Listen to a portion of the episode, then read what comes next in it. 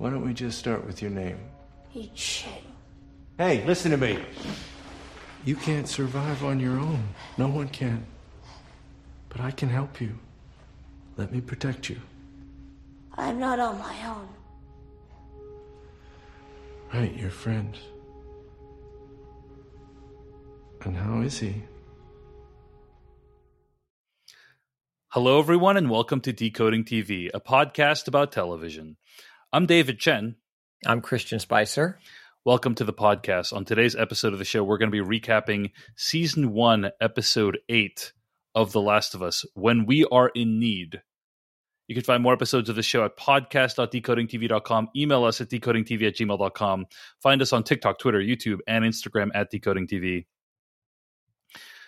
Christian Spicer, one of my favorite things about this podcast is that we have a really engaged audience uh, Yes. around the show.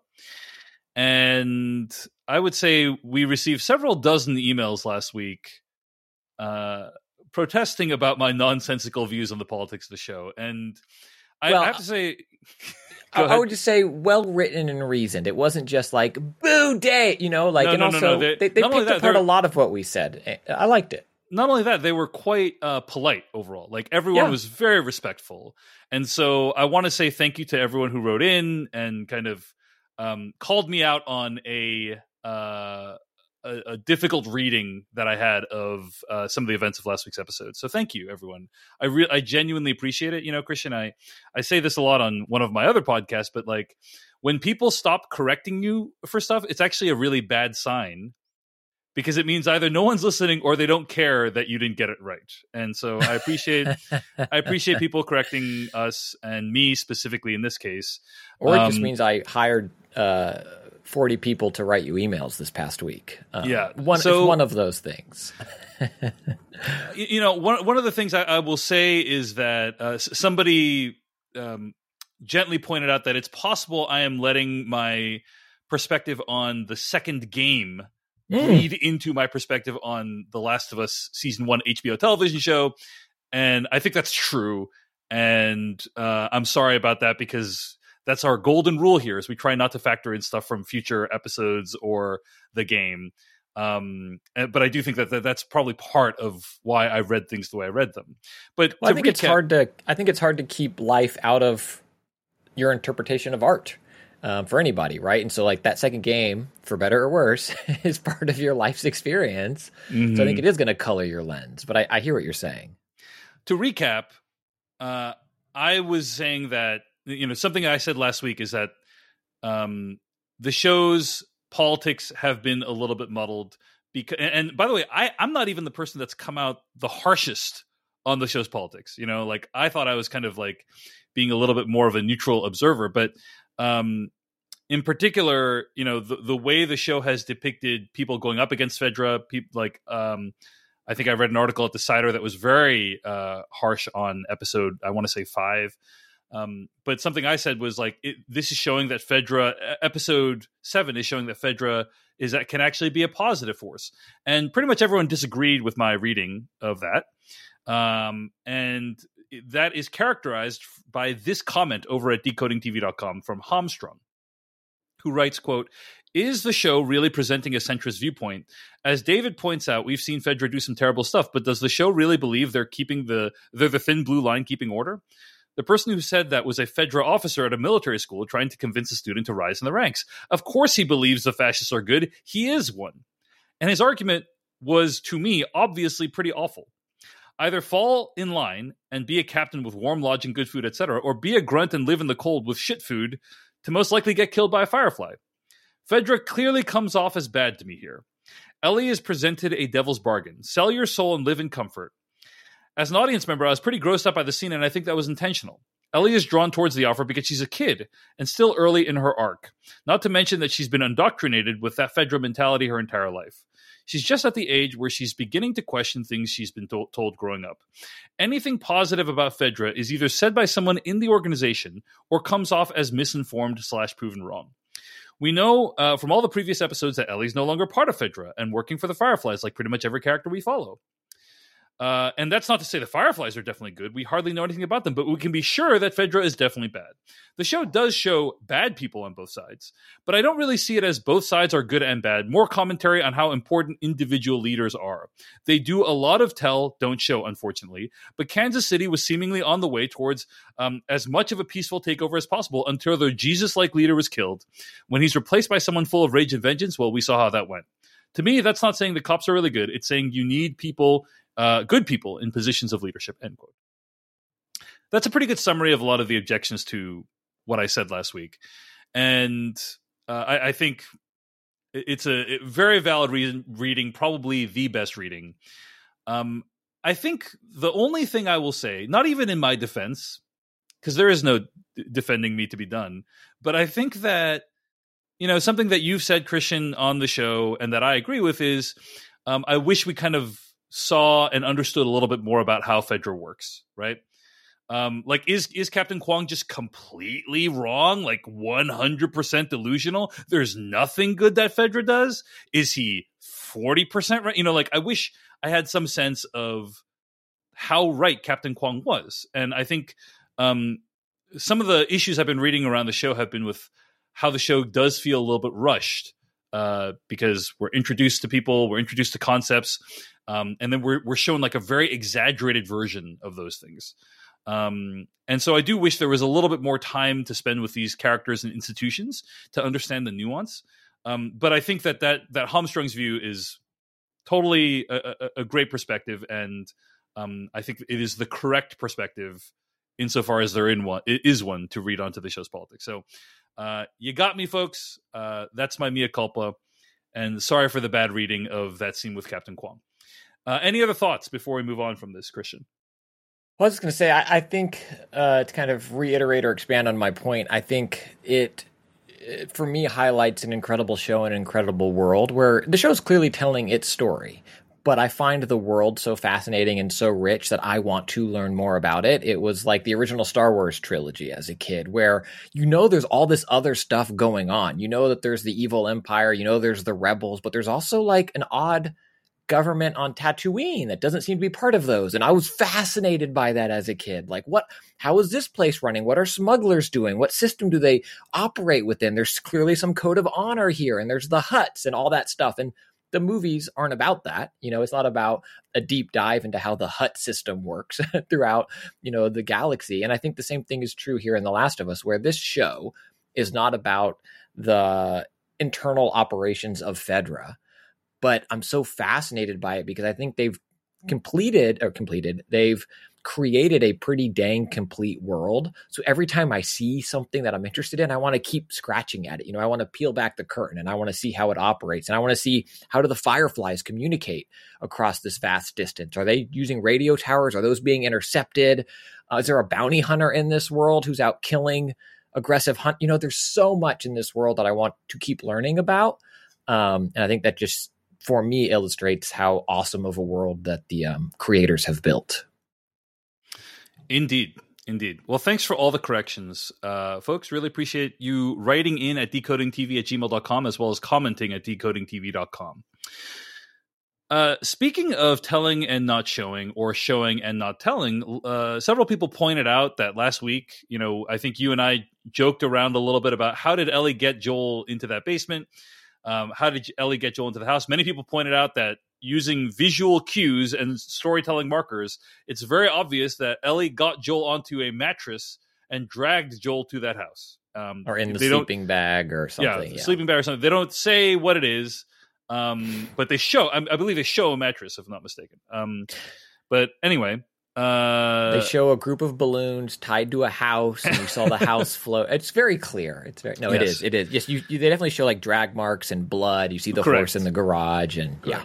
You know, I, I still have questions about how Ellie got him all the way down there, but whatever. Like, I think it I, it wasn't like a serious nitpick. It's just it, this is a thing that um, movies and TV shows cheat all the time. I remember watching like Saw two and like there's a scene i was watching the making of saw 2 christian spicer because this is how hardcore into the saw series i am and like watching the making of saw 2 and like there's a scene where i think it, the character is amanda needs to pick up a an unconscious body and put it into a bathtub and they're like going through how she's going to do the motions on camera, and uh, the director's like, "Oh, well, you obviously can't lift this guy because he weighs like 50 pounds heavier than you. So we're going to cheat it. We're going to show you lifting his leg up, and then we're going to show you. Then we're going to cut to he's already in the bathtub, and we're going to show you putting his leg down.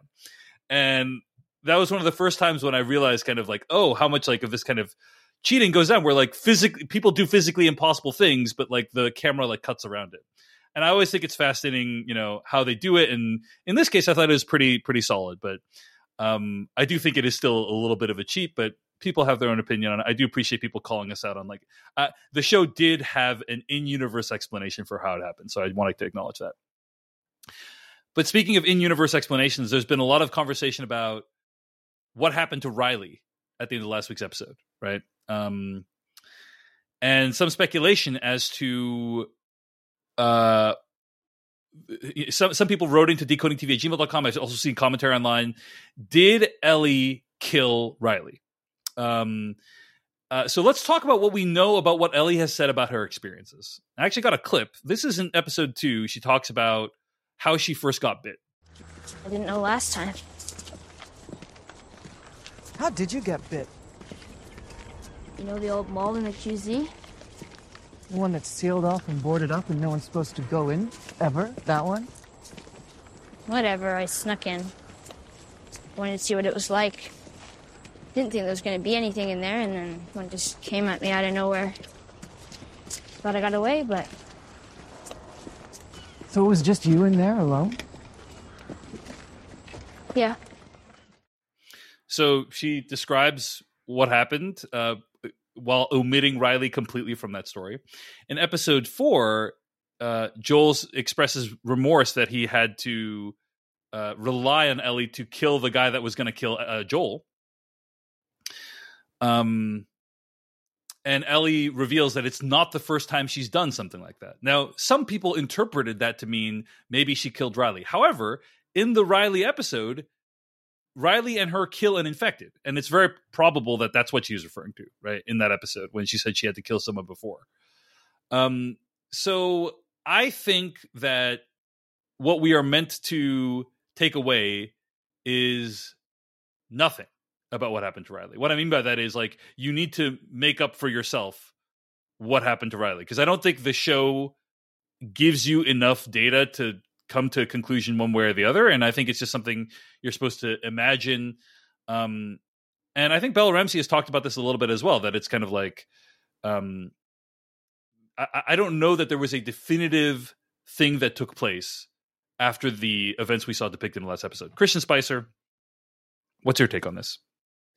Yeah, we're given some breadcrumbs, I think, to lead to a very plausible explanation or thought that she had to kill Riley. Riley's gun is there. Ellie talks about being familiar with guns, you know, through Fedra training, she says at one point. But we also, from that clip, also, man, you're breaking hearts playing Tess audio in the middle of an episode, Dave. I wasn't ready to. Uh, I know, have, man. I, I was like, I, us. I was playing it. I was like, oh man, I so miss Anna Torv in this show. You know, she was so good.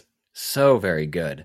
Um, but so in that clip, Ellie is lying to them. And so, you know, for all we know, she lied about her experience with guns before. But I I like stories like this, right? This this to me isn't does the top fall over at the end of a movie. Um, you know, th- this isn't the, the cliffhanger ending that's meant to be left open. Again, I think the story that this um, season is telling doesn't hinge on what happened there, but I think it is an important part of Ellie's emotional growth and journey. And I kind of like that moment, at least so far in the show, being up for debate or speculation. But I think certainly there are clues that she might have had to put um, an infected Riley down. And I think either way. Well, well, well, what, I- what is your headcanon explanation of how it went down? You know, like, do you do you have something in your mind? So uh, you agree with me? I think that the show is not conclusive about it at this point. Yes, and I think yeah. intention. I think intentionally Yes, so. agreed, agreed. Um, my if I just had to speculate on the character of Ellie in that moment in the TV show, I think she would have stayed there until Riley turned, and then if Riley violently attacked her, I think Ellie would have put her down. Mm, wow. But I also think that if fireflies showed up in the mall to pick up the bombs and there was some other you know what i mean i think there's room for other conflict to have happened when did ellie get captured by the fireflies Yeah. um I'm gonna say uh, I don't the, the the performance that I'm seeing of Bella Ramsey as Ellie is not somebody who had to murder their best friend. Um, fair in my in my opinion, and maybe she kind of watched like waited until Riley turned, had a tearful goodbye, and then fled. That's kind of my how I would interpret it. But hey, th- that's the beauty of the show is we can all, all have different interpretations. Anyway, I didn't mean to cut you off, Christian. Did you have anything else to say about this topic? No, no. I think there's just a time, you know, there's potential for room between seeing Ellie there and when we later see her um, captured by Marlene and the Fireflies, where maybe she killed someone in that span. Like, I don't know how many days or hours happen between those moments, but there's unaddressed time in the show there as well. Last thing I want to point out is I think in last week's episode I remarked on how the show hasn't done a particularly thorough job of explaining how to put down infected, like how do you kill infected. And we got a few people writing in like explaining the rules to me about like what in, you know how to kill infected. You know, uh, um, I don't know that that changed my point that the show. I don't think the show has done a particularly good job of it. Um, but I think that the show hasn't had to do a very good job of it, in my opinion. Christian, I wanted to see what your thoughts were on like how it is you actually kill infected and, and how well the show has told that story. Well, I want to plant a flag here for bonus content. So, Dave, you and I can talk about this later um, as as we open up the door to full spoilers, perhaps, and things perhaps in in the game. Uh, but also, I also want to open the conversation to our audience about, in general, the idea of of killing something like this. Where I saw some excellent comments about, well, the host needs to remain alive and this, that, and the other but I don't think the infected in this world need sustenance. I don't think they're eating or drinking. And I think that would be required to keep a human host body alive, even with fungus growing on it. I'm also not aware, I don't know the lifespan in real life of ants that are infected, like how that works if that ant needs to keep or just kind of slowly starves to death as this fungus takes over its its brain and controls it i don't know the answer to that i did not look it up but I, I feel like I like the idea of kill the host, you drop the thing. And so it's and, and I like people wrote in about like, oh, the fungus creates armor. There there's real life mushrooms that are um, there was talk about mushrooms being used to replace plastics. And it's like the different layers of this certain type of mushroom where it's like a really hard bark, then a softer interior, then another hard layer in the middle of that. And I could see how chipping away through something like that would be difficult and make it harder to get a headshot or cut off a leg. So I like that idea. And, and frankly, Dave, I don't think I need much more than that. But I'm curious if this is still something that you know kind of rubs you the wrong way a little bit or you want more explanation no it doesn't i don't know that it rubs you the wrong way it's just more like i think you know, I'm watching the show with my wife, and she's like very confused. She's like, "What? How do you kill infected again?" You know, she's um, there's a lot of things about the rules of the infected that I don't think have been reiterated very much in uh, f- for a show of this kind. Um, but I think the consensus seems to be Christian. You basically kill them like you would kill a normal human, right? Like that's kind of what I what I understand. Of which headshots is like one of the the easier ways to do that. Um, but yeah, uh, it, doesn't doesn't run me the wrong way. It's just kind of like an interesting decision, um, and I think the show is really trying to rely on showing, not telling, in some things, and this is probably one of them. So. I want to say a thank you to everyone who wrote into decodingtv at gmail.com and also all of our paid subscribers and commenters at decodingtv.com. Um, in particular, it's the people who signed up for subscription at decodingtv.com that are helping to keep this podcast going. We have a lot of exciting things on the way. Uh, our next big show is going to be um, Succession, and so uh, we'll be covering that in the weeks to come. And and there's going to be hopefully much more, and it's all because of people who signed up for a paid subscription at decodingtv.com. So a big thank you from me to you. Um, really appreciate your support. Christian, let's dive into some overall thoughts on this week's episode. Now, as usual, we will not spoil anything from future week's episodes anything on the next time on preview, but today we're going to be spoiling everything through season one, episode eight, when we are in need. Christian, overall thoughts on this episode? I think I used a baseball analogy once that, you know, episode three was setting the home run record, and then uh, other episodes were like still having a really good year, but not quite setting the home run record. This episode for me, I think, ties a home run record. It is different in emotion than episode three and Bill and Frank saga, certainly. But I really loved this episode. I loved it for, I think, how it kind of brought. Hmm. It not we talked about like the sniper scene before. It's like kind of bringing elements from the video game to the big screen, and I think this did an excellent job of that of portraying video game ness, but doing it in a very mature, grown up, grounded way, and again without overly winking at it. And I thought I'm going to say it. I think every episode. I think Bella Ramsey was fantastic in this episode. Seeing her kind of waffle between afraid, confident, uh, she's a caged animal, and you know, figuring out what her best actions are. And I also thought um, Scott Shepherd as David was just, just phenomenal. Like so creepy and at times comforting, and trying to play this this father figure.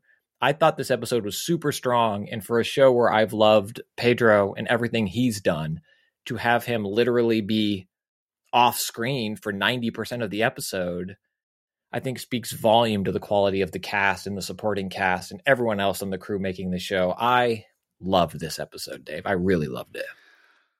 I'm glad to hear that. Um, oh no, I I wasn't a huge fan of this one. Unfortunately, I thought it. Dang. Okay. It started really strong. You know, because one of the things that we've seen this show do to very mixed results, in my opinion, is take a lot of the relationships, characters, and interactions from the the game and flesh them out a lot in the Hmm. show. And um a lot of them have been for the better and some of them have been not as good. And this is one that I think was not as good. Uh, and I can go into why a little bit as we get, uh, you know, more as we get into the episode itself. But I mean, l- let me just list off a huge litany of examples of what I'm talking about. Okay. Um, uh, but like episode one, um, Joel and the guy he kills. Like in the game, it's just some nobody. In the show, it's this guard that he has a pre-existing relationship with. Uh, really clever way of like making us more invested in that story. Love that. You know, episode three, Bill and Frank. Obviously, we've talked about it and how like it, this character who didn't even get a speaking role in the game got a whole backstory, and it's beautiful and amazing and um, captivating and you know uh, incredible. Kathleen, I've already made my objections to that storyline clear, um, but that's one where I thought they missed. You know, um, Henry and Sam. Uh, I thought they did a you know okay job with that. You know, like they they tried to make more stakes for why they're doing what they're doing in in the show, and I I thought it was okay. Anyway, so basically there's many examples of them being being like uh oh and also finally the the Joel and Tommy relationship in the show is much better fleshed out in the show than in the game. And so that's a great that that one was beautiful. I love that. So so what I'm trying to say is the show has done this many times where it's taken something from the game and like added a lot more to it. And some of the times I'm like that's amazing. Great job, show. And sometimes I'm like, like I know what you're going for, but it didn't quite work for me. This is one of the times where it didn't quite work for me, unfortunately. So, um, was much more mixed on this episode than you, uh, but it does have some amazing stuff in it. Some great uh, genre filmmaking, some great like horror filmmaking in in the uh, or thriller filmmaking in this episode.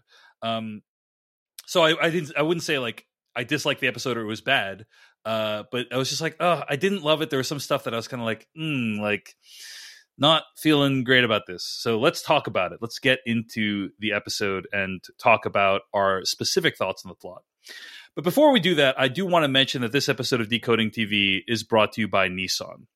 As a pioneer in the electric vehicle space, Nissan is always looking for ways to deliver new, meaningful technologies to EV owners. After all, Nissan's been making EVs since 1947, and their EVs have now traveled 8 billion miles by Nissan Leaf owners since 2010. 8 billion miles. That's the equivalent of driving to Pluto and back. If you think that's electrifying, one of their EVs trekked all the way to the North Pole, and Nissan even tests their EV technology on the Formula E racetrack. But Nissan knows you don't get an EV for just the E, You get an EV because it makes you feel electric, because it sparks your imagination. It ignites something within you. It pins you to your seat. It takes your breath away. At least that's what Nissan thinks about when designing their EVs, like the Nissan Ariya and the Nissan Leaf. It's about creating a thrilling design that electrifies its customers. I love Nissan's focus on creating a thrilling drive and an electrifying life. In today's world, it's so important to look around you to pay attention to look for all the tiny ways life can electrify you. And I do have to say, like some of the sequences in this episode, I found to be quite electrifying when those people are like hunting for Ellie and Joel. Uh, it's like very horrifying, very frightening. Um, and it is something that gets me to the edge of my seat and my heart pounding. And uh, it gets me really excited to see how it's going to resolve. And some of those feelings, the positive ones I just mentioned, are the ones that you might feel if you're driving a Nissan EV. So I am really grateful to Nissan for sponsoring this podcast. Nissan EVs that electrify. All right, Christian Spicer. Let's get into the episode. As I mentioned, uh, Last of Us season one, episode eight. When we are in need, the episode opens with a uh, uh, preacher. By the, by the way, I, I want to remark that um, that in this show, when people believe in like certain ideologies, they like writing them and putting them on walls high up. Um, can't can't help but but observe that between him and the Fireflies. Well, um, they don't have you know smartphones or computers to save it on. Right. On that right. note, this is I, they, they got to do murals, and in this case, yeah. I guess a, a blanket that he wrote it on. Anyway, go ahead. Total aside, and I won't do this because I'm not on TikTok, but I thought it'd be a fun TikTok type character to do to be the artistic director of the Firefly logo. Yes, yes. And just like, you know, I wanted something. I took inspiration from the United States government, the the eagle, but I needed to more, I needed to be recognizable. I needed it to look good when the paint was dripping because I know it's going to be sprayed quickly. It needed to be, and I, you know, yeah, again, yes. total silly, no, goofy stuff. Is, yeah, but that's, like, that, that's a good TikTok. i am going to steal that, Christian. Please do. That, yes, yes, yes, The artistic uh, designer. I was. I wanted logo. to be kind of like a handwriting look, like very Comic Sans inspired. um. Anyway, this is the best spray paint for uh, spraying your uh, factions logo on a sheet. Um. Here's the artistic swipe for the. Indeed. Well, the preacher is David. We learn his name later, and he's reading from Revelation 21. Which, by the way, I'm say I say this unironically as somebody who grew up in the church. Revelation 21 is a banger. Okay, like that is a good one, and he like it is a powerful passage. He's reading it. He's obviously got everyone in the palm of his hand overcoming, uh, moving forward, why to believe. All it mm-hmm. it's like a greatest hits track, right? It's, it's, it's like all the things. It, it's like um, the equivalent of uh, Free Bird during the encore. you know, this is the one you bring out to like really rope them in at the end. Yeah. um, and so anyway, there's a teenage girl who's crying while listening. David goes to her and she asks when they can bury um, uh, her dad. And David says, The ground is too cold right now. They'll bury her dad in the spring a lot of questions here, Christian. It's like, huh, why is she, you know, why is he not want to bury the dead now? I'm sure they could figure something out. You know, it's not that like, is it really that cold? And um, what? Who is her dad? Why is he dead? You know, like all these questions that are going to be answered during the course of the episode, and so, juxtaposed immediately by the next interaction, right? Like that. Mm-hmm. When are we going to bury him? Cut to James and David talking about rations, and it's yes. like okay. uh, J- James, uh, as we know, is played by Troy Baker. Who is Troy Baker, Christian Spicer? Troy Baker is Joel from the video game, both the voice and action capture performance of Joel from the video game, and someone you can hear talk about his role as Joel in the video game on the official The Last of Us podcast, hosted by me. Mm. Uh, Mr. Dave Chen. That's Never who, heard that's of who Troy Baker is. Yeah. Never heard of it. Um, He's prolific. If you've played a video game, you've probably heard Troy Baker's voice. It's pretty cool because Troy Baker like helped to not even helped, you know, like was essential to the creation of the character of Joel. And so obviously a legend in in the video game world and it's cool that he got to have like a pretty significant role here. Like a pretty awesome role and kill in in this episode. So mm-hmm. anyway, um, James, who's played by Troy Baker, talks to David about how much food they have left, maybe a week or two with the whole town on rations. Um, and then David asks James if he's is losing his faith and um, wants to know if James is still with him. And Uh, James says he is. And then David tells him to get guns because they're going hunting. We cut to Ellie and Joel. Ellie's trying to take care of Joel. He's not doing too well. She's trying to give him water and some food. She sees his gear and gun and tells Joel she's going to be right back. So she goes out hunting uh, with the hunting rifle. She sees a rabbit. She goes after it, but it runs away. And then she sees a buck. She sets up to shoot it. She hits it. Amazing moment. Uh, but it still runs away, and Ellie gives chase. Have you seen the uh, show Alive? Or actually, no, no, sorry, not Alive. Um, on Netflix, uh, there's a survival reality show called Alone. Mm, no, uh, I have used, not. Used to air on the History Channel, and uh, it is now on Netflix. Or certain seasons of it are on Netflix. And it's an incredible show. Basically, the premise of the show is we're going to ship these people out into the middle of nowhere, and whoever survives to hundred days, the, the season I saw was like whoever survives to hundred days um, gets a million dollars, or it was it was something along those lines, right? And uh, one of the, one of the hardest parts, like there's many difficult parts to surviving, but one of the hardest parts is getting enough food to Mhm. live. Uh, many of them trap like squirrels and eat squirrels and try to they try to like spear fish and stuff like that. But when one of the people, the contestants, finds a buck, that is a huge deal. Like it is. Oh, this can feed you for like a week. It's like it has enough fat and muscle and whatever to like give you the nutrients you need. Um, so anyway, I, I was very elated when Ellie hit that, you know, shot that buck. It was pretty cool. Uh, anyway, cut to uh, David and James. They come across the buck that Ellie shot and they try to take it. Uh, I love the conversation they had. They're like, "Well, the person who shot this is probably going to be here soon." So, like, the buck can theoretically like run away. You know, it can run like half a mile away or whatever, and then it just died there on the ground. And David and James were like, "Oh, well, the guy, the, the person who did this, is probably going to want to come after this. Let's GTFO as quickly as possible." Of course, then Ellie uh, comes upon the situation. Uh, and she tries to act tough. I, I actually thought this performance was really interesting because uh, I thought that Bella Ramsey was talking differently than she does in the rest of the show, uh, from my perspective. She's doing like an Elizabeth Holmes impression, trying to like come off as more tough uh, than she usually does in the rest of the show, and I, I thought it was a very uh, effective performance. Uh, they talk about how they need the deer because they come from this town, and do you want to trade for the deer? And Talk about have- splitting it. She can't carry it all. You know, there's so much there. Blah blah blah. Yeah. And they have stuff. like she they have needs. stuff like medicine for infections. Um, so Ellie tells James to get the medicine, and she'll stay there with David. And David tells him to go. Um, we had a commenter last week at decodingtv.com talk about how something that this show does is it invokes tropes um, from these kinds of TV shows and films while acknowledging it. And at the time, I was uh, it was difficult for me to think of too many examples from the show, but this is a great example. I love this scene where he says, "Hey, get two two vials of penicillin and a syringe. I'm not talking in code. Do what I'm saying." And that, that was just an awesome moment because that's what you expect in that moment is for the character to be like, you know, get the weapon And X for- in the yeah, and don't right. forget to get the tape. Yeah. And the guy's like, the tape. Oh yeah, aka five guys coming with me to like gun you Yeah. down, you know, whatever it is. Um, and I thought that was a really nice moment. So, uh, of like acknowledging, like, hey, I know you, the audience, are going to think I'm talking in code. I'm not. Troy Baker, go get this shit.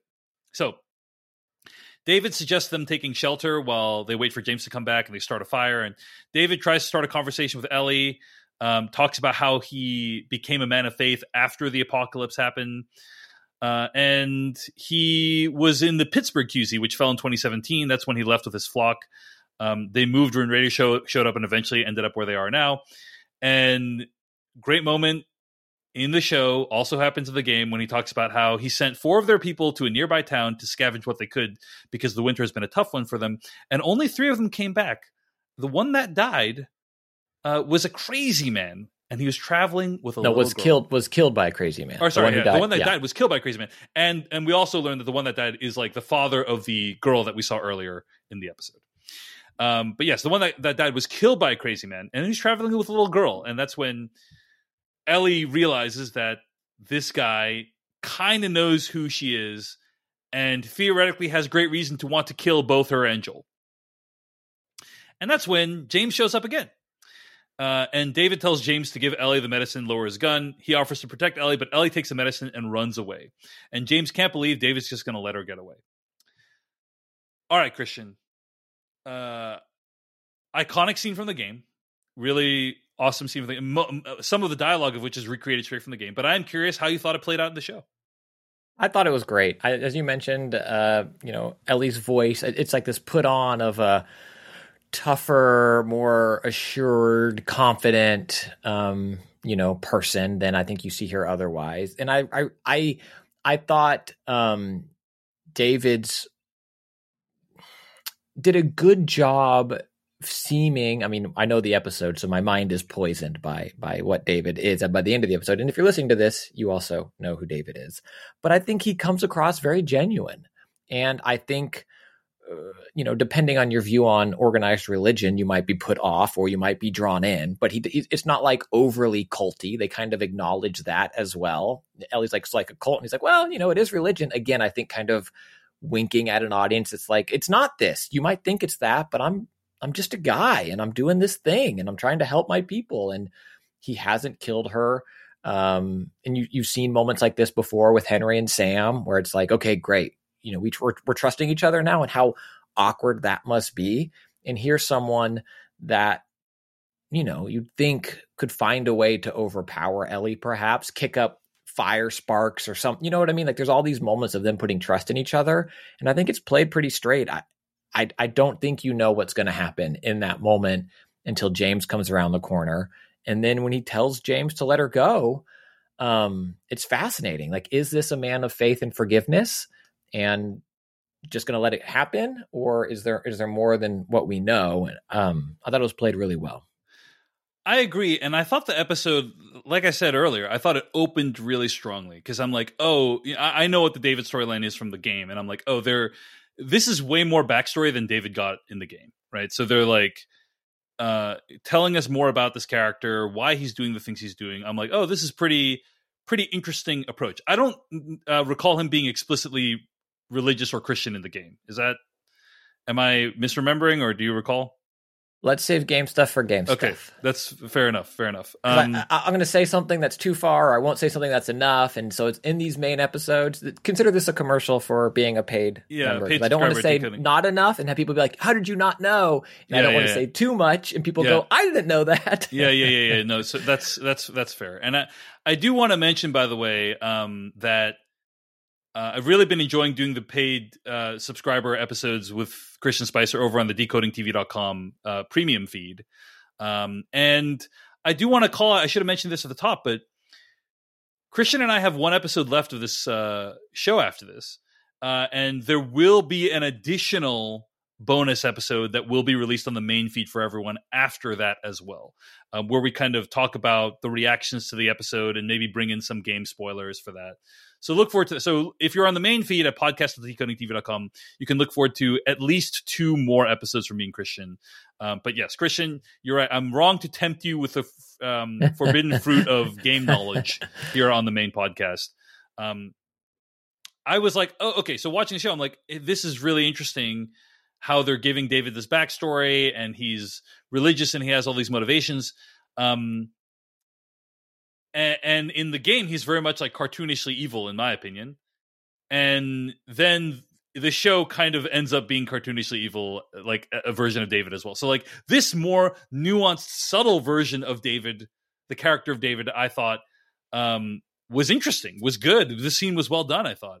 And then, like by the end, it's just you know mask off, like this guy's a lunatic, and you know some people might like that you know that, that that's clearly what the show's trying to do. But for me um i thought it was most in, the character of david in the show is most interesting when it is subtle and nuanced when it is like this guy is full of self-delusion and thinks he's doing the right thing um as opposed to just like being a cartoonishly evil bad guy which i felt like he had regressed to by the end of the episode um so that's kind of my main complaint but I love this scene. It's awesome. Ellie and Joel are back at the house. Ellie injects Joel with penicillin in his wound. He's healing up. Um, and then we cut to David's group in the kitchen. Someone walks in. They're bringing in these meat. Uh, they're like, "What is this meat? It's venison." Okay. Then David and James come back with the buck. So whatever they're eating wasn't the thing that David and James killed. I loved that like 180 because you see that they have a, you know, they're here's what we know, right? We know they're running low on food. Yeah. Then we know they have a buck. Then we're told that this meat is buck, is deer, venison. And then we're shown it's not the one we thought it was. Like, oh, that is like a horror thriller moment of like Yeah. little roller coaster. That was great. So then David addresses the group about you know she she explains he explains like they found Ellie and Joel they're going to track her down, um, and then Alec who is the guy that was killed by Joel. This is the guy that Joel like strangled to death last episode, right? Yeah, who stabbed Um, him with the bat? or two two Yeah. episodes ago, two episodes ago, who stabbed him with the with the the bat handle. Um, Alec's daughter says they should kill both Joel and Ellie. David walks over to her and backhands her hard. He then offers to help her back up, and he tells her that she will always have a father, and she will show him respect when he is speaking. Um, so he's kind of saying he is her father in some ways now. Uh, very cult like behavior, you know. Then there's a montage of everyone eating the meat in like a very grotesque fashion, I think. Uh, and I mean, we later learn that the meat is human meat. Um, so it feels like the show is trying to say there's something about eating other humans, even if you don't know about it. There's something about the act of eating human meat that is like trans, like not only transgressive, but will transform you in some way. That's kind of what I thought about the cinematic language of this scene. I, I didn't Um, get that. I just got that it was trying to hint at the audience that something was going on. Like anytime there's like you hear the clinking and like eating is Mhm. gross in my like I love Mhm. eating. I like going out to dinner with friends, but eating is gross. Like in a quiet room and it's just you're just like like it's gross. It's a Yeah. gross thing. And I think this scene kind of highlighted that. But I also loved the way they showed like David got this big heaping plate and you have to assume he knows and he was just like giddy up you know like no no qualms about it there while other people maybe had reservations Mm-hmm. Mm-hmm. Yeah, I mean, it's it's really made out to look like a really terrible horror film of what they're eating, and uh, obviously we found out that it is very horrifying. Next morning, Ellie checks in on Joel. She injects him with more medicine, and she's like outside co- collecting snow um, from around the house, which presumably they're going to melt and drink the water of.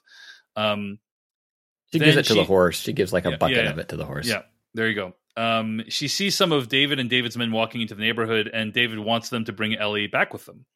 Um, James doesn't want to bring Ellie back because she's she's just going to be just another mouth to feed. And David says she'll die if they leave her out here. And James says maybe that's God's will. And David stops, and uh, it almost felt to me like he could have killed James right then and there. Like I literally thought James might die right there. But David is very unhappy with James's suggestion that they leave Ellie behind. So, anyway, Ellie runs back to Joel, tries to wake him up. She puts a knife in his hands and tells him what's happening and says if anyone gets to the basement, he needs to kill them.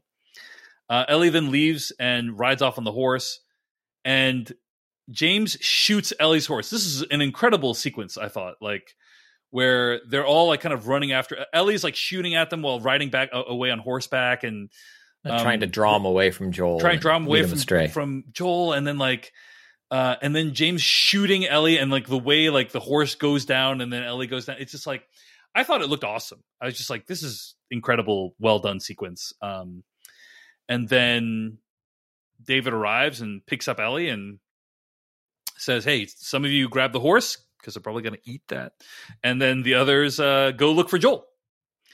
Um, before we get to what happens to the people that look for Joel, any other thoughts on on this whole action sequence? no i also thought it was great it was one of the ones where i needed to see the thing at the end of the episode that says like no animals were harmed in the making of this Yeah. i mean it was Yeah. fast and dramatic and not 12 million shots to show this moment of action i thought it was really well done Agreed. So then uh, the the plot kind of splinters off in two directions, right? Um, why don't we talk about the Joel stuff first? Because that's going to be pretty easy to discuss. Um, so Joel's laying in his his bed listening, and he's he's doing way better than when we saw him in earlier scenes. By the way, he's that penicillin really did the trick. Um, so Joel, one of the guys, like is walking down the stairs, and Joel jumps out behind the person, stabs him in the neck, killing him. The show really lingers on this kill, by the way. Uh, I thought it was interesting, and then uh, we see another person hunting Joel down. Um, Joel pops up and hit this other hits this, this other guy in the head with the butt of a gun, and then he's like tied them both up and he's beating one of them because he's trying to figure out where they've taken Ellie. Now, here is where kind of my problems with the episode really begin because Interesting. there's this scene where uh, Joel is like torturing this guy. He like stabs this guy in the leg, and he's like, "I'm to pop your kneecap out," and you know, point to where it, it is in the map, and like it better be the same place as the other guy, uh, where the other guy said. And then he like murders both of them. Is what he like kills both of them in cold blood, uh, and it's like brutal, brutal scene. Um, I felt really weird about this scene, Christian, because I'll just describe my own experience. And if people have a different experience, it's fine. But like in the game, playing as Joel, at this point in the game, The Last of Us, you as Joel have killed hundreds of humans and infected, right? And when this moment happens, it's kind of like a really badass moment, right? Because um, you know these guys are fucking evil. Um, you, they're, they're like like I, I, I believe at this point, or it's it's either right before or after this, you already know that they're like cannibals, and um, and you've been playing as Joel for most of the game, and so when he does this, when he like kills him, it's like, oh yeah, like this is like badass revenge that Joel is getting on these guys, and it feels like such a badass, you know, like it's amazing because the, the game is extremely violent. Um, watching it in the show play out, I felt like this was a different the character of Joel in the show feels quite different to me at this point than the character of Joel did in the game. And this kind of gleeful, wanton violence felt to me mm. quite out of character for this version of Joel. Now that's me.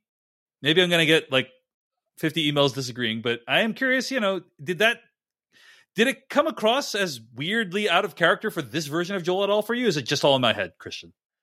Well, I don't know if it's all in your head, but I did not read it the same way you did. I didn't read it as gleeful, certainly, and I liked uh, I liked it because we saw a version of this. Um, oh man, what episode was it? Where they they come across the shack in the middle of the wilderness in, in Wyoming, and there's the old woman and the man there, and he does the same thing, the same map trick. You know, you better tell me where it is and it better be the same thing as what she said. And he's like did you tell him the truth? And the wife's like i did. Okay. And it was you know there they mm-hmm. had this trust in this relationship and he he doesn't do it and and then here he asks the guy and he points and then he goes he kills him anyway. And then he goes to the other guy and he's like wait wait wait no no no no. And he's like oh no i i, I believed I, him. I trust i trust that guy that i just killed basically. Yeah right? i trusted yeah. him. And then he picks up a pipe which is also like a an object used a lot in the game as a, a blunt object and bludgeons this other person. And i think for so much of this show dave we've heard that joel is a bad man. Yeah. We have been told repeatedly that not only is he a bad man he might be the worst of the worst, or was at one point. And at one point, that created conflict between him and his own brother, who told him, you, you know, it still gives him nightmares, or whatever that line was that, that Tommy had about the things that that they did. And that became a, a flashpoint for Joel. Like that was both of us. We both did that. And Tommy tried to grow and move away from it. And things we know about Tommy that maybe I'm letting color my view a little bit is like Tommy's a war veteran. You had to have assumed that he saw some stuff that was bad uh, in society before the fall, and then the stuff that he and Joel did is arguably worse than that. And then now we're seeing Joel as this this bad man because he has something he cares about again. You know, there's the three months of time that we didn't see Joel and Ellie where you assume they're just they were on or I assume they're on their adventure and they're bonding and they're having more of those campfire moments and those chit chats and getting close. And now we've seen Ellie nurture him back to health and put her her life on the line for him and I think the turning point for Joel for the this emotional connection was really leaving um, Tommy's place and, and leaving Jackson, where you know he comes i'm going to take you. I'm going to do this. And i think you're there's there's love there right? Like he he has a true bond and love with this girl now.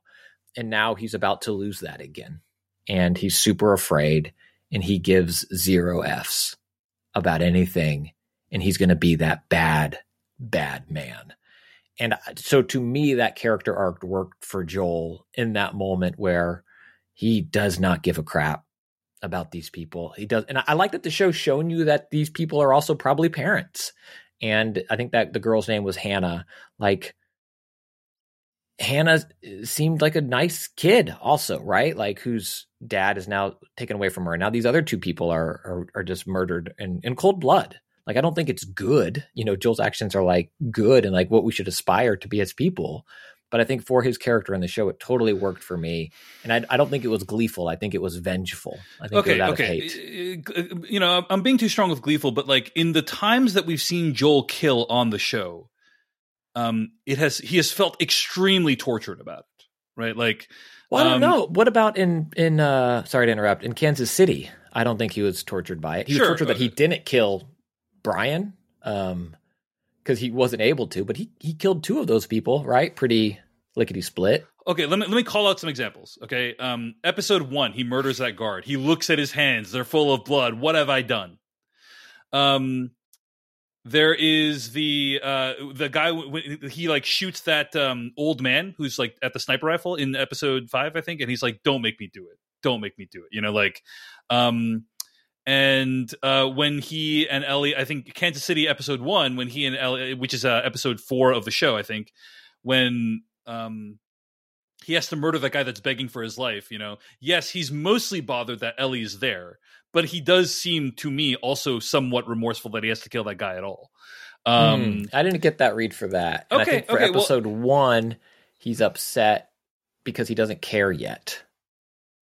hmm, okay. Like he, he anyway. yeah, but I so think it's I- I- fascinating. I, get what you're, I get what you're saying. I think what you're saying is like he's made this transformation now, where like that this like father instinct in his in in him has been activated, which is basically the same as flipping the beast mode switch on in him. it's Mother's and- Rage and Mitchell's versus the Machines. Sure, Yeah. right, right. Um, and I guess I can, I guess I can buy that, but like, uh, you know, all the stuff about him like being re- regretful about killing other people earlier in the show that I, I've tried to provide textual examples of that um, that you may or may not, you slash the listener may or may not buy. But I felt this was giving us like a much more nuanced version of what Joel was than what we see in the games, which is he's killing hundreds of people because he has to.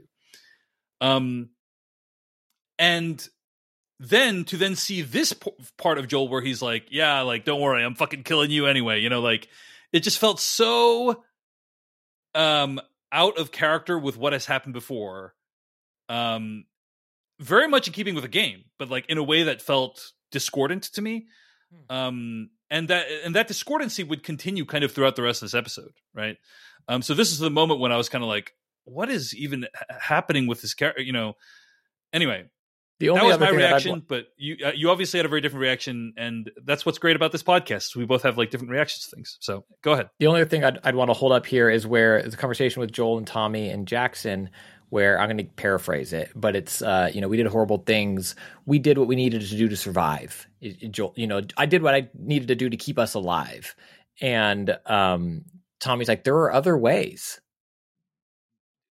We could have done other, you know, there are other ways to have done it. And, and Joel's just something like, you know, we did what we know. We did what we do. Um, and I think this is an example of that. There's probably other ways that he could have handled this situation, that a person could have handled this situation. But I don't think, you know, badass, angry Joel handles this situation any other way, unfortunately, for the people he murders. yeah, I mean, I mean, I think it's like, you know, these po- these he has these people dead to rights. They pose no threat to him. You know, yes, they probably if he left them there, they probably could have figured out some way of like getting out of their you know restraints or whatever. But anyway, um, uh, in, in conclusion, I, you know, obviously we've belabored it quite a bit at this point, but uh, it worked fine. This scene worked totally fine for me in the game. It was even invigorating in the game, and it didn't work for me. It- the exact same sequence of events played out in the show, well acted in both the game and the show, didn't really work for me in the context of the show, um, for reasons that I've already tried to articulate.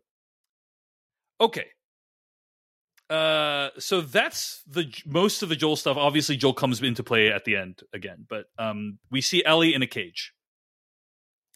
She's looking for a way to get out, um, and then she s- sees something. And uh, well, I, I, sorry, I, I skipped um, one scene where she's in the cage. So she, David's there, and uh, she's put her in the cage and he says Ellie's in the cage because he's afraid of her and the others will want to kill her, but he has stopped them from killing her.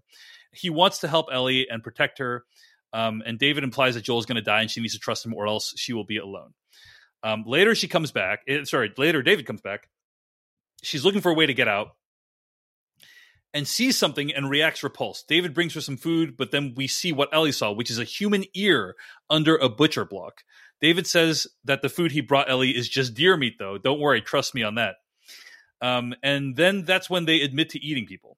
Uh, David admits that he's he and the the townspeople are eating people, and saying only a few of them know. But he would have told Ellie because he trusts her. It was a last resort, uh, and asks what was he supposed to do. He sees himself in Ellie the, the, and um, wants to kind of like, you know, he, he's pitching Ellie on like, hey, come join me, um, and together we will rule the galaxy together. Um, you are my number one guy, Jack. Yeah, yeah, yeah. Um, so he, you know, he gives this whole speech, and it is an incredibly creepy speech. And what becomes clear to like my perception is like he wants Ellie to be his like child bride is kind of my sense from the speech. Um, and it's really really pretty horrifying. Uh, she obviously rejects his proposal and breaks his finger, and she he like kind of smashes her face when you know she tries to get the keys, fails to do that. There's a big scuffle that ensues. Um, but it's a very creepy scene, really effectively acted by both people, really upsetting. Christian, any thoughts on this? Yeah, I mean, I think it's very disturbing, and I think we learn later in the episode that David has uh, been gross um, with other people likely in his flock over the years. And I, I am curious, again, kind of wanting to know the full world a little bit more. Was David being sincere with Ellie? Did he see honestly see something in her that you know is different than any of the other? Let's say he is a pedophile, um, or strictly a pedophile, I should say. Um, that he sees differently than any of the other young women that he's seen. That like he does think Ellie will be an equal is there something like, oh, she's new and different? Or is it just, I want to have my way with this young girl, so I'm going to say the things I need to say to for her to let me do that. But just an absolutely disturbing scene, and I think kind of uh, made me think back to the scene earlier where he's like when they're in the the fire seeking shelter, and he's like, I am their leader, but they they picked me which I think also to me reminded me of Maria back in Jackson saying, Well, I'm one of the people in charge here, but elected. And so you're kind of seeing this idea of who people in these survivor groups put their faith in, and then perhaps what becomes of these groups. Because so far we've had Maria, we've had Kathleen, and now we have David, and kind of who these leaders are and I guess Marlene to some extent too uh, for the Fireflies, um, and what becomes of their groups.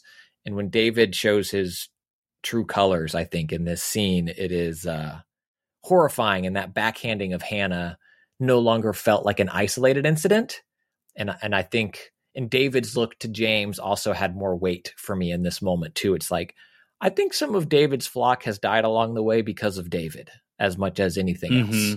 Mm-hmm.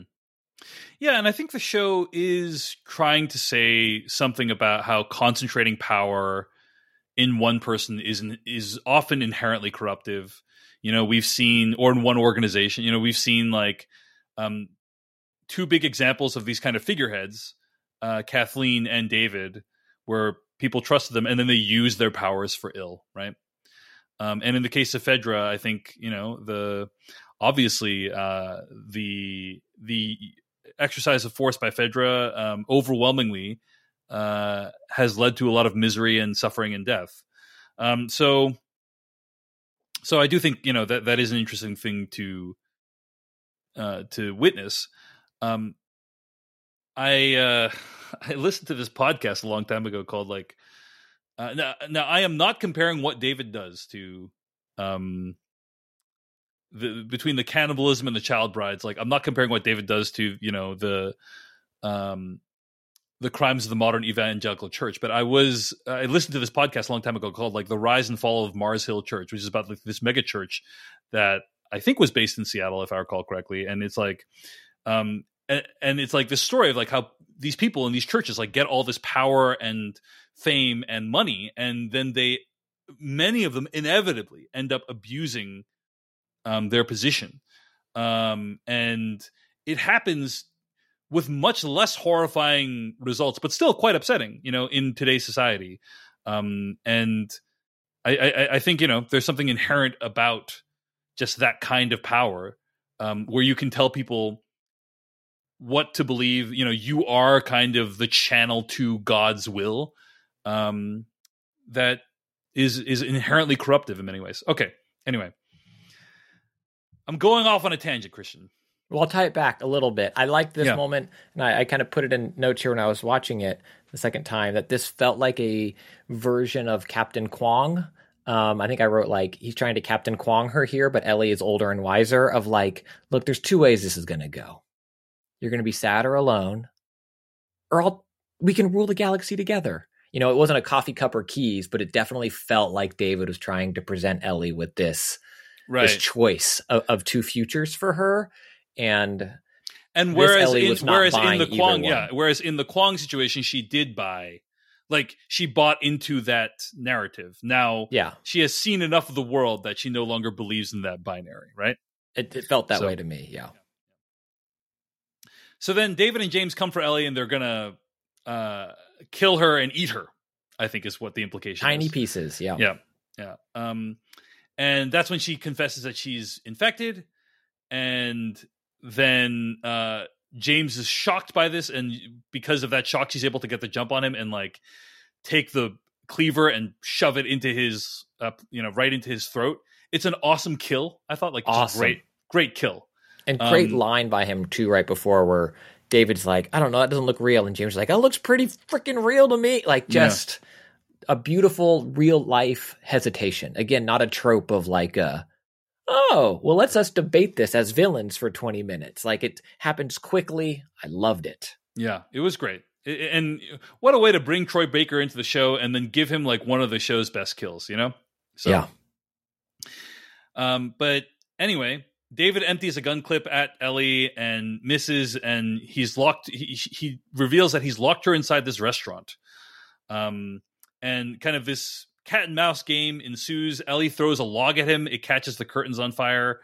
Um, and they kind of have uh, you know a tense scene where they they have a standoff. I thought the way the fire stuff was all done was really awesome. I agree. Um, much of it looked real. It's hard to do real looking fire because a lot of times they use CG. I paused and it several times. Did you? I paused it and like uh, it, it, looked practical. It looked really good. A lot of it did. I'm sure there were some sequences that had visual enhancements, oh, but that had to but, have been right. Yeah, but, but it's hard to do fire for you know for real because um you often want to do multiple takes of stuff and like once you've yeah. burned something it's hard to you know so they often use cg fire but um, it really does feel like they burned some shit to make this scene, and it looks really amazing. And the way it plays out too, with Ellie like accidentally, you know, throwing this thing, and she didn't intend to set the thing on fire. Um, David gets a jump on Ellie. It, it looks like he's about to uh, sexually assault her, is kind of my perception, and that's when uh, Ellie is able to get the jump on him and stab him to death uh, in a and- really yeah. visceral intense scene of her just kind of uh, going wild you know on over his body um really upsetting to watch. And um you know this is another part of the thing that kind of bothered because like at this point he's just like full blown uh comic book villain for me christian. Like he he has this line about how like you've humiliated me or like you've embarrassed me because I, I offered you this wonderful thing and you re- rejected it. And that was like um that felt like fitting within the character for me of like yes I, this character's pride would be wounded. But then he kind of has this like glee this is glee i would say of like him saying like yes it, it actually like turns me on when you like fight against this. That i was just kind of like okay like yes that he, he's a real sick freak for sure. But like um everything else we saw about him was like much more like the whole backstory with the town and the rations and everything was like so much more nuanced than that. Um, it felt to me like a, just an odd note to end this character on. That was me. Um, Christian, what were your thoughts on this whole sequence? I loved the sequence as we talked about the fire and the action and the tension and the, the cat and mouse nature of it. It felt real and believable and very heightened in, in, a, in an excellent way, I think, for this episode. My read of David, I think, throughout this episode is is different than yours in that I think we're kind of shown the image of the man that he wants to portray as this protector and keeper of this town. But now knowing at the end of the episode what we know about him, I think it colors some of the other scenes and how he was acting. Like I mentioned when he backhanded Hannah. No one else in the town seemed to like gasp, like they hadn't ever seen that before, or no one tried to stop him or say, What you're out of line. So kind of in retrospect, it's like, oh, this is probably kind of common um, for his behavior. Again, that look to James. None of the other people in the posse said anything or kind of stepped up. And the moment earlier where David says to James, like, "Are you still with me? I think you've lost your faith." You know, and, and looking back on it, I don't think he was asking about faith in God. It's like, can can I count on you? Have you lost your faith in me? Are you dependable to me? And seeing this moment then when in the cage where he says something to Ellie along the lines of like, "I saw in you what I see in me. You have a violent heart. I've always had a violent heart too." Like now I'm creeped out about who he was as a fourth grade teacher. There are, you know, my kids and I talk about what I'm about to say generally that there are bad people in every profession. It does not mean the profession is bad, but you need to be aware that there are bad people in every profession. And I'm starting to think that David was a bad man in an honorable prof- profession, perhaps as a teacher. If he's always had this violent streak, what else did it mean? What else did he do? Um, and so I think in this moment that he is he is full rage. Um, I'm I'm reading a book. It's called Do Hard Things by Steve Magness, and one of the things that it talks about in it is like how when we're not used to overcoming um, fear or trauma or things that make us angry, you can spiral. And the book talks about how you can prepare for that and blah blah blah. I don't need to talk about the book, um, but I feel like it, it hit home for me that David is in that spiral you know, like I think you've seen a toddler have a temper tantrum and now they're upset about something totally unrelated to their Oreo falling on the ground, you know, and I think adults have that too. And I think for me, I read it like David is in full temper tantrum mode. The mask is off. He is a comic book villain, but I think people are that in those moments. So the scene read really well for me. And I think um, Bella Ramsey's performance going to town on him, killing him also worked where there was rage that I think morphed into disgust. Uh, kind of reminiscent to how she felt. This is this is a weathered, and I'll, I'll stop after this. Sorry if I'm rambling, but there was no. A, I, lo- I, lo- I love hearing your perspective on it. This seems like a weathered, dare I say, jaded Ellie going through something similar but much more violent than how she reacted when she shot um, Brian in in uh, Pittsburgh. And I think that those two scenes contrast really interestingly together to who Ellie is and to into what she's been through. And I, that's why I think these performances and the scene itself really landed well for me. Yeah, I think that. Sorry, remind me about the Brian killing. What was that again? Brian was in Pittsburgh. It was the guy. I think I have his name right. Uh, character you learned his name later, but he gets to jump on Joel um, and he's strangling Joel, and then Ellie comes out from the wall and shoots uh, yeah, him. Yeah, yeah, yeah. And it's her, and then you see her in the, I think they're in a bar, and she's kind of shaking, and Joel's like, "I failed you. You shouldn't have had to do that. Yeah, yeah, yeah. Got I need it, to protect it, you. All that stuff." And now, you know, Ellie's. Uh, well, uh, sorry, one, so so you said Pittsburgh? Wasn't it Kansas City in the show? Kansas City. It's sorry, it's Pittsburgh like, in the game. It's yeah, Pittsburgh in the like... game. That's my fault. Yes, Kansas City in the show, Pittsburgh in the game. Yeah. Um, um, and so I think you see this Ellie of. Uh, I loved also that um, Joel doesn't help her. There's no Joel to the rescue. Joel mm-hmm. doesn't kick the door open and snipe David from out. You know, whatever. Like Ellie got out of this on her own, and I think that shows her growth seems like a weird word because this isn't ever something that I want my kids to grow into to be this person, yeah. but her evolution in this world. Yeah, I mean,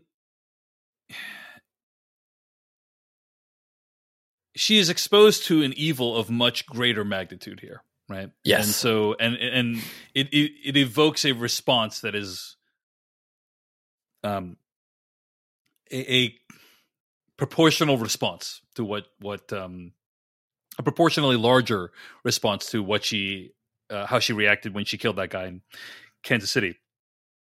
Um, but I, I just I guess I just want to be clear, like, um, I think hi- like David, the character of David, um, flipping out at the end and spiraling. Like, I, I don't have any opposition with with how that was depicted, it- but it was just like it was more like his line at the end of how he like enjoys, um, you know, Yeah, gross. you know, assaulting people.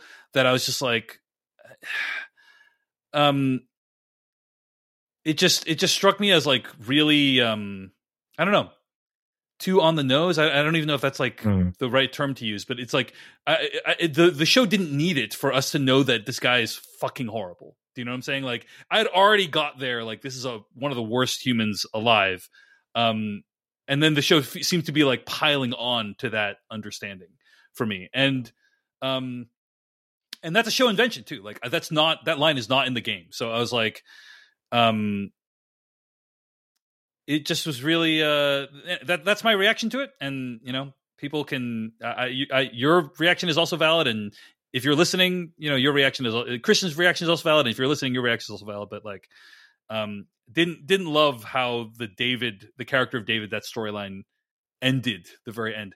But yes love the the part about ellie reacting and kind of as you said going to town on on killing him like that that made complete sense that fit in with everything that we've seen. Um and it's kind of like her reaction to the horrors of this world right? In in like the worst that this world can give her like what, what is her reaction going to be? Okay.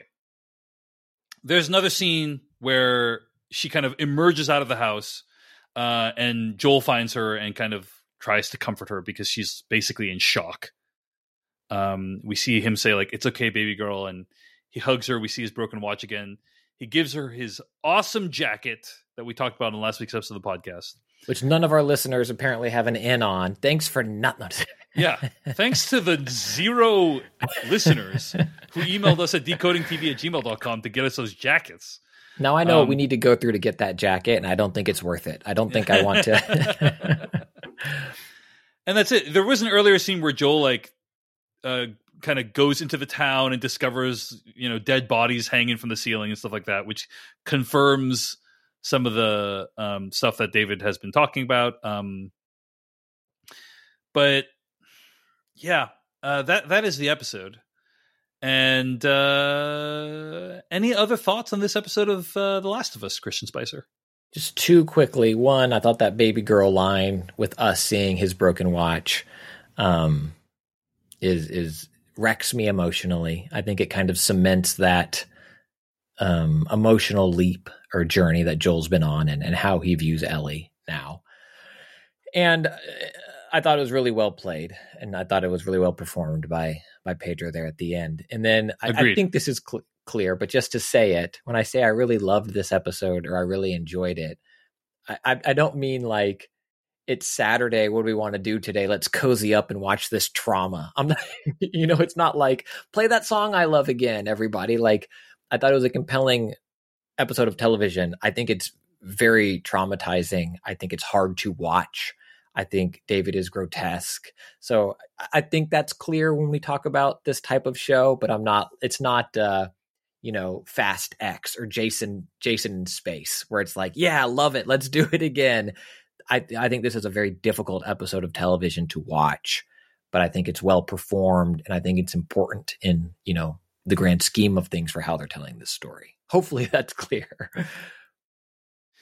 Yeah, no, I, I don't think. Don't worry, Christian. I don't think anyone's going to think like, "Oh, Christian loves fucking There's- horrifying things." You know, that's th- th- that's my reputation in general, by the way, on on like the film cast. So like, you don't need. I don't think you need to worry about that. Um, but yeah, I, I just thought the the character of David in the show, um, a real mixed bag for me. You know, love the religion stuff. Like, I thought that's a, like, oh, what a cool way of kind of explaining what David's megal how David's megalomania might have emerged, and it's Hmm. because he's also a preacher. Like that, very cool.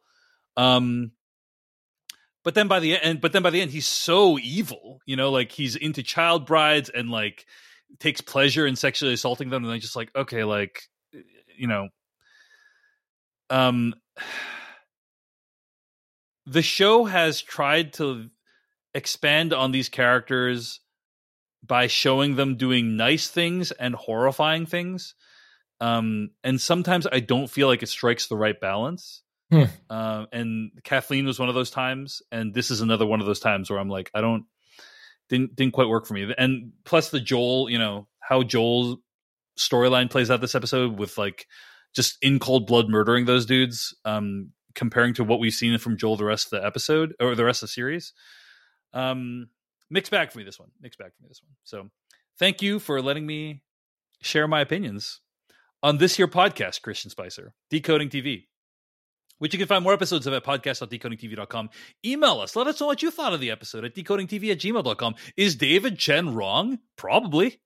Who's worse, Um, David or David Chen? No, I'm just kidding. Yeah. David, I mean, Whose I think takes that, are worse, David Pa- and the show? Pastor David or, da- or David Chen? I mean, I think that um, I, I will say that uh, like if I am trying to provide an interpretation of the show's politics that's based on bad evidence, like I was last week with Fedra, that's one thing. But I am just much of this episode podcast of the podcast. I'm just describing my personal reaction to how it took place.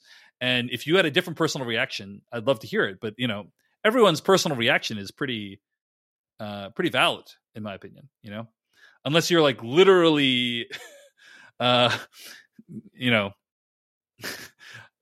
Uh, unless there's like empirically different things, you know. Uh, this episode was about a bunch of unicorns that were in space. You know, it's like okay, that's not right. It's you know, about like, animal abuse. We see them shoot a horse. We see them chase a rabbit. That's all this show's trying to say. Mhm, yeah, yeah. You know, like there's some views that are like just so wildly off, but like in general, you know, you, people are entitled to their own reaction, and, and I've just tried to share mine.